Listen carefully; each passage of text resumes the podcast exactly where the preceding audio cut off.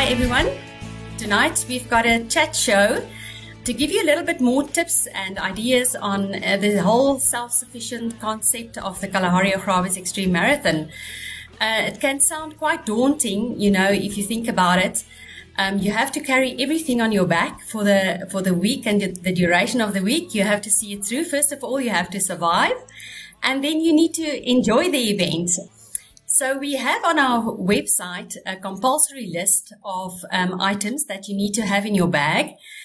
And um, you can go through that. We'll also touch on that a little bit later. But um, I've got two guests here, Kim van Kietz and um, John Williamson. And Russell will try to join us in a bit. Well, between us, we've got quite a number of years uh, of experience. But Kim, yes, uh, uh, welcome. Kim, and welcome, John.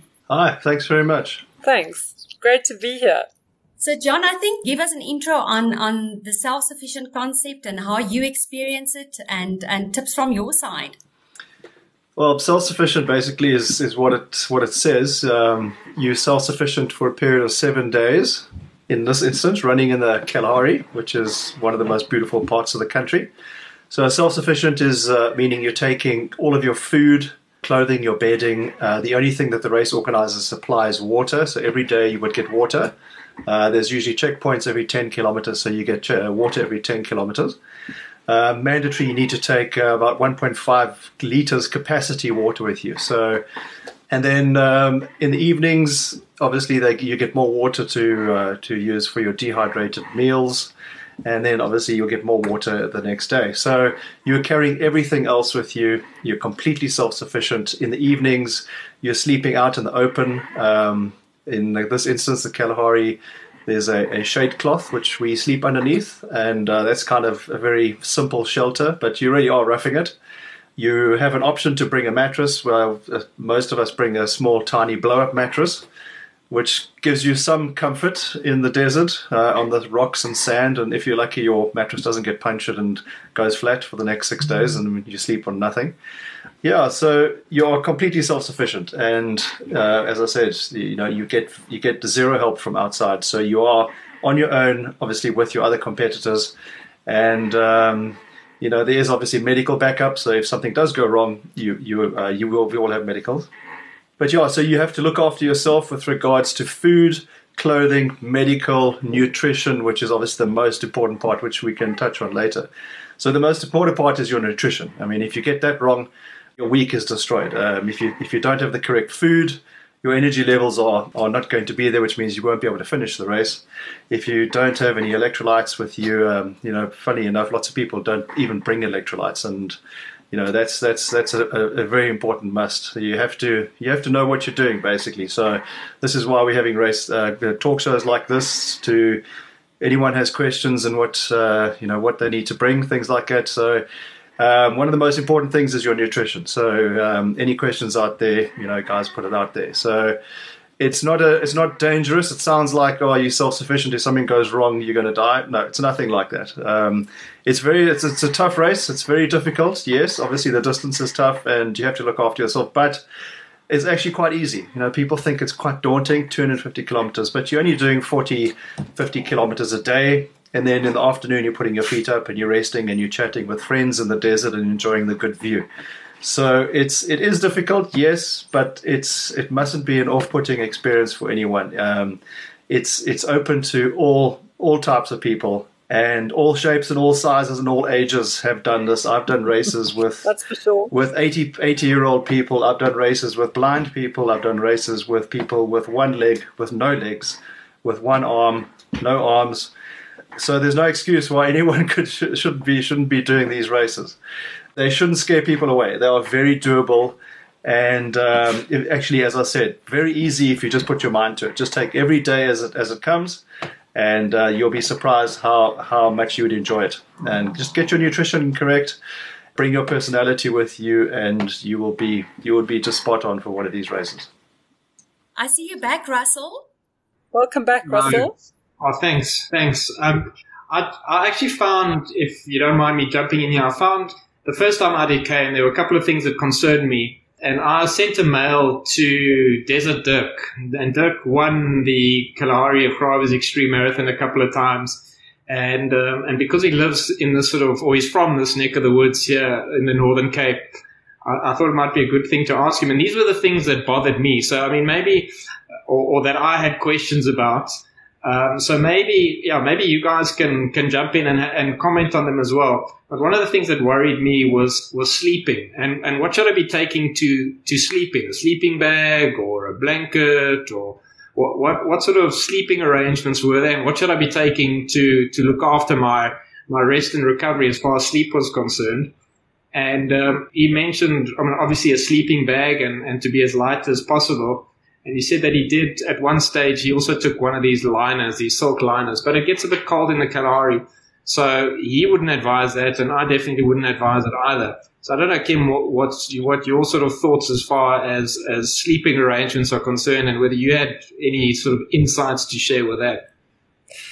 Well, quite honestly, I'd rather um, speak about food than sleeping arrangements, but uh, definitely on the sleeping arrangement front, um Uh, I think people always expect it to be boiling hot, and I have experienced the complete opposite. So a proper mm. racing sleeping bag is absolutely essential, uh, more essential than your mattress. I don't know if we're allowed to speak about drugs on um, uh, on this chat, uh, but something that I've also found incredibly beneficial is some sort of over-the-counter, like half a sleeping tablet for every night. Uh, I wake up at midnight always, and the ground feels very hard and very cold.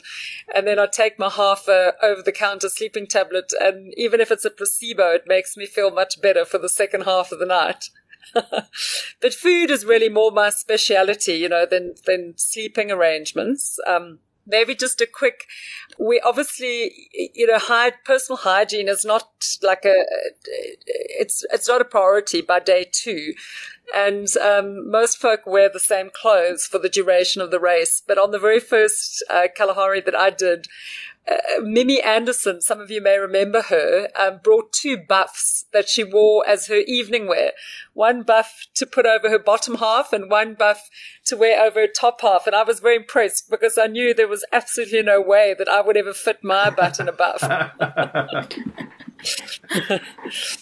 Yeah, I'll, I'll just put in my two cents there with regards to sleeping and with, with regards to sleeping arrangements. Obviously, the best sleeping bags are obviously the most expensive ones, and obviously the smallest. Now, you're carrying all your gear with you, so you want the smallest and the lightest, obviously for pack volume, and the lightest because you've got to carry it for the whole seven days. So, you know, expect, uh, expect to spend a bit of money on a decent, good quality sleeping bag. And um, mattress-wise, you get very small blow-up mattresses, you get big blow-up mattresses, you get heavy blow-up mattresses. When it comes to races like this, the lighter the, it, the lighter it is, the more expensive it is, and that comes with shoes, clothing, you name it, anything. So the, the lighter it is, the more expensive, uh, more money you're going to have to pay. So you get uh, blow-up mattresses, or you could just get a, a, a foam mattress, which you roll up. Those things are cheap, and they weigh nothing. You can buy them at Sportsman's Warehouse or at any any any outdoor warehouse shop. But as Kim said, sleep is, is essential. If you... Um, You're sleeping on the ground, and it's very hard, and the sand isn't as soft as you think it is. Quite, quite difficult to sleep on. So um, just try and uh, try and try and make yourself as comfortable as possible. If you've got someone snoring next to you, I, I don't snore. I don't know about Kim; she doesn't snore either. But if you've got someone who's snoring next to you, you might have a bit of an issue.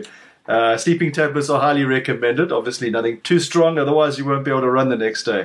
But sleep is important, and doesn't matter how, how good your sleeping tablets and drugs are. Can I just interrupt to say? Yeah, yeah. One of um, uh, my friend uh, uh, Julie Reed, who I think did the twenty eighteen race, absolutely swears by uh, an inflatable pillow. Yes. And I must say that um, although it seemed extremely ridiculous and luxurious, um, if I ever do the Kalahari again, I would be very inclined uh, to take one of those along. Yeah, no, I, I can agree one hundred percent with me. So sleeping arrangements, a pillow is next to your sleeping bag. Uh, a pillow is probably the most important thing because you can't sleep without a pillow, and you need you need that extra sleep. So if you can get yourself an inflatable pillow, that's uh, that's probably the next best thing. So yeah, the lightest, you know, you don't want to take too much stuff, um, but um, in the Kalahari you don't need a sleeping bag inner. It's not that cold because you sleep with all your clothes on anyway. So um, it really doesn't get that cold. If you are cold, then just spoon your tent mate next to you and warm up a bit. So otherwise, uh, it just sells. It just saves having to carry uh, an extra sleeping bag. You know, those things weigh quite a bit. The ideal, um, I've heard at one point, is that the ideal for your backpack is that your bag should not uh, ex- be in excess of ten percent of your body weight. But for me personally, that was not doable because um, I almost carry twenty percent of my body weight, and. Um, So when it comes to that, one needs to be really, really careful what you take and what not. And for me, you know, I, I literally weighed every little thing. And, and where it comes in, your packaging of whatever you take with, if it is food or whatever it is packed in, you must make sure that the packaging that you use is as little in weight as possible.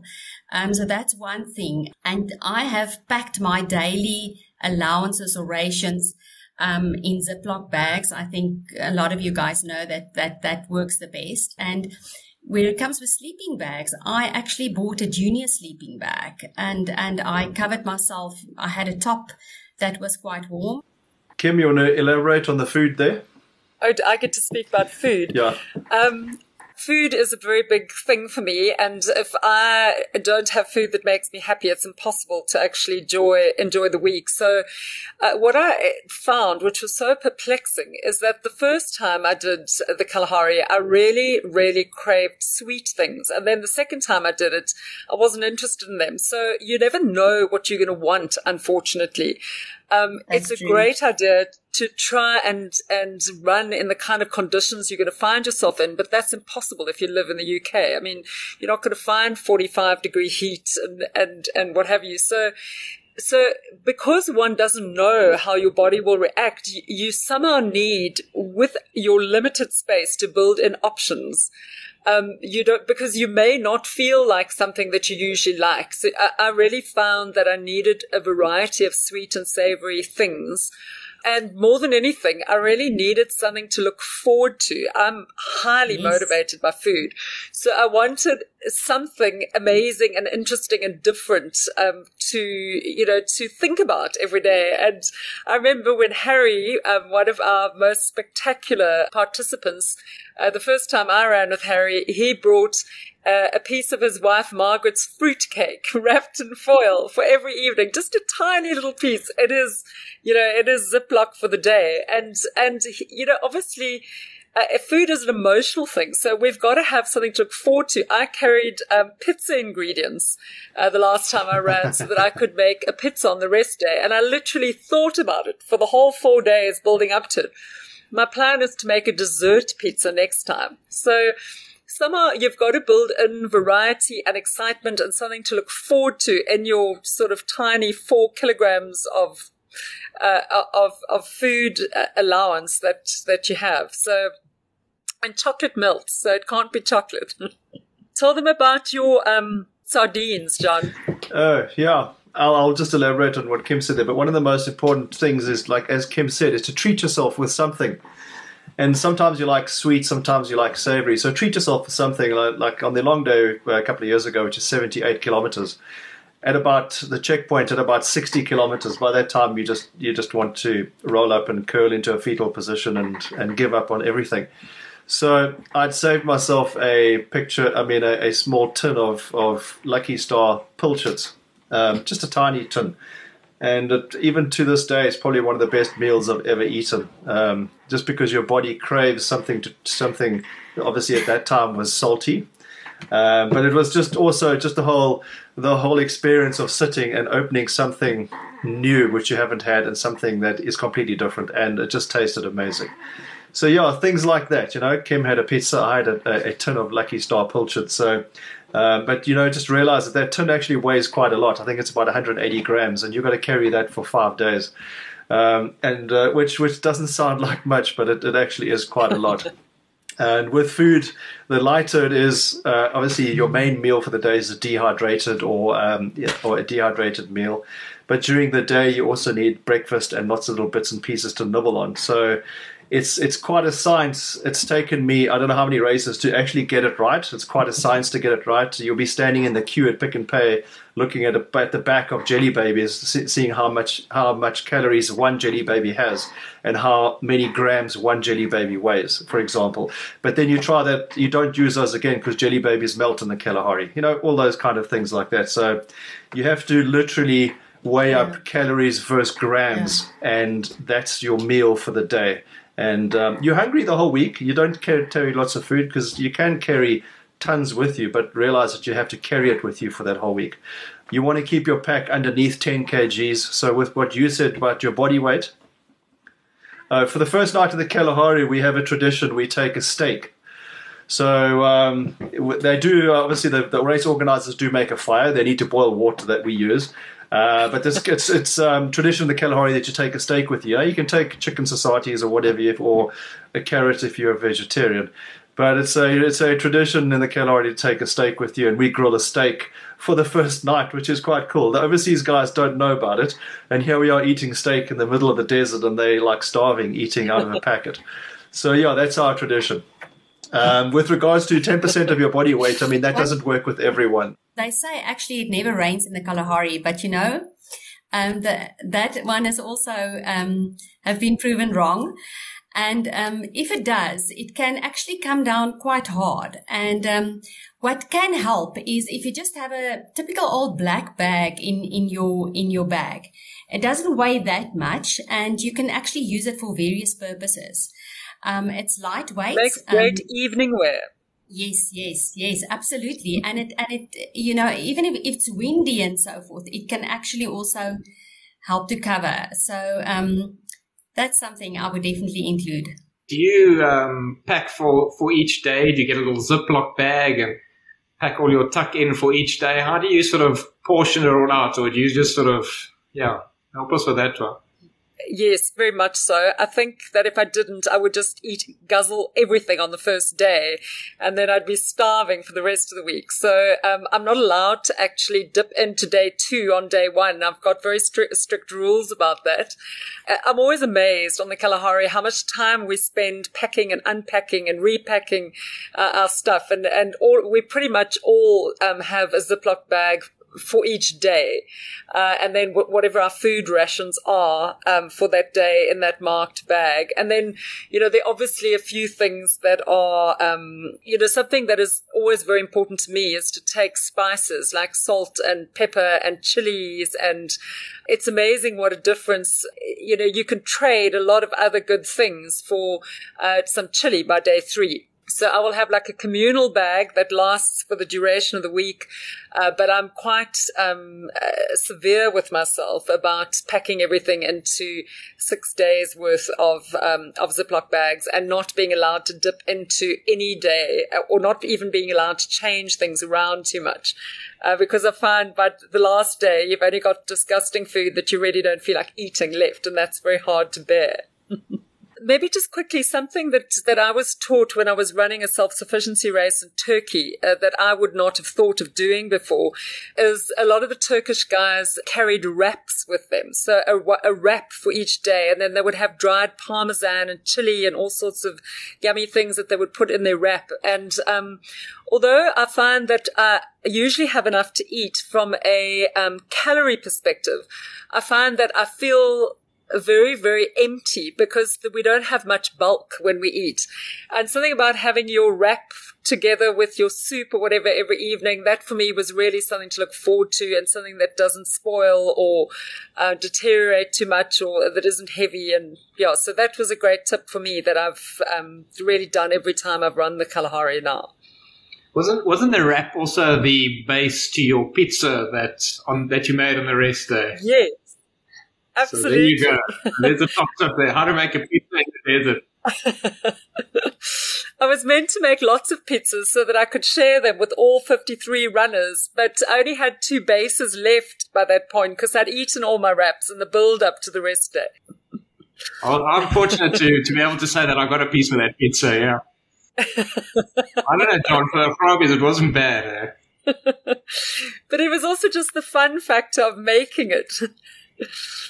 I was actually way, way too lazy for that, John. I just used those dehydrated meals, and they got like way cool stuff, like lamb teriyaki and things like that. So, and yeah, even malfa pudding. So, so yeah, absolutely no need to go hungry there. You know that, John. Uh, there's one thing I also want to mention. Um, you are not allowed to actually throw away anything that you carry for the week. You are allowed to to discard uh, food packaging, but um, nothing else. So um, that's also one thing to keep in mind. What you put in your bag, you have to carry for the full duration of the event. And uh, the other big thing that is always difficult to leave behind is toiletries of any nature. I generally don't bring toiletries other than toothpaste and a toothbrush uh, and some dental floss, which is very multi-purpose stuff. It can be used for stitching up backpacks and all sorts of things. Um, oh, yes. But it's amazing how, you know, even if you think that personal hygiene is quite high up on your list of priorities, it goes for a loop by day two anyway. You know, so yeah, don't bother too much. Moisturizer, yeah, yeah. No, just pack sunblock. It's not anything you need. No moisturizer and base and makeup, and it's just quite important to start using your your baby wipe on the northern side of yourself, and then to work your way south, and then you discard it when you get to your feet. What we can take out of this is that um, there's a variety of things one need to think about. You know, your comfort and your food and. Um, obviously to be warm, warm is, is something to consider, especially for the ladies. I think men quickly say, you know, no, it's not that cold, but it can get quite cold and also stormy at some time. So keep that in mind. If you have any questions uh, with regards to anything uh, bag wise and, and what you need to, to, to carry and not, please post us a question. Um, we're there to help you, you know, to, to, to make the, the best out of this. And to keep your pack as light as possible, but as comfortable as well. Russell, I'm not sure if you want to add something, but um, anything else from you guys, then we can wrap it. Yeah. Yeah. So please, yeah, post your questions. Ask us what you need. My my top tip is is think about your food first. The rest you can do without, honestly. Just make sure that you don't go hungry and that you have lots of comfort food. Thank you. So then that's it. Thank you very much. Fabulous. Thanks, you guys. Thank you for joining, John, Kim, and yes, we'll chat to you soon again and we'll let you know. Thank you. Thanks, guys. I want to go where the sun shines, where the river flows and the quiver trees grow, to a place I know my soul will be revived. I want to go where the rocks and cliffs rise upon the trail. I want to run through space into the setting sun. It's here I feel alive, with a challenge to survive, even though I sometimes wonder what's on my mind. The sand is like a sea, rough and yet serene, and the sky runs up as far as the eye can see.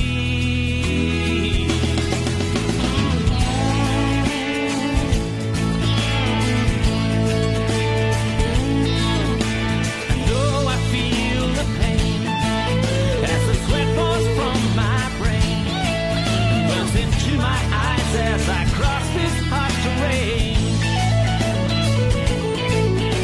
I've overcome my fear,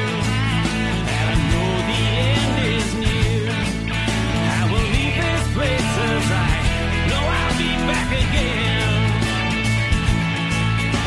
The finish line is near, I can almost taste the beer as I forge towards the end with quickened pace. And when it all is done, I'll be happy that I'm from.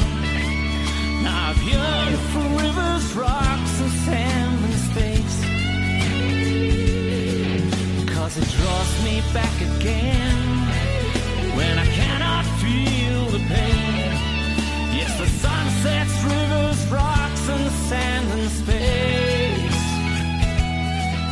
Yes, it draws me back again to the desert and the zen, to the sunsets, rivers, rocks, and sand, and space. You've been listening to another production from Solid Gold Podcasts.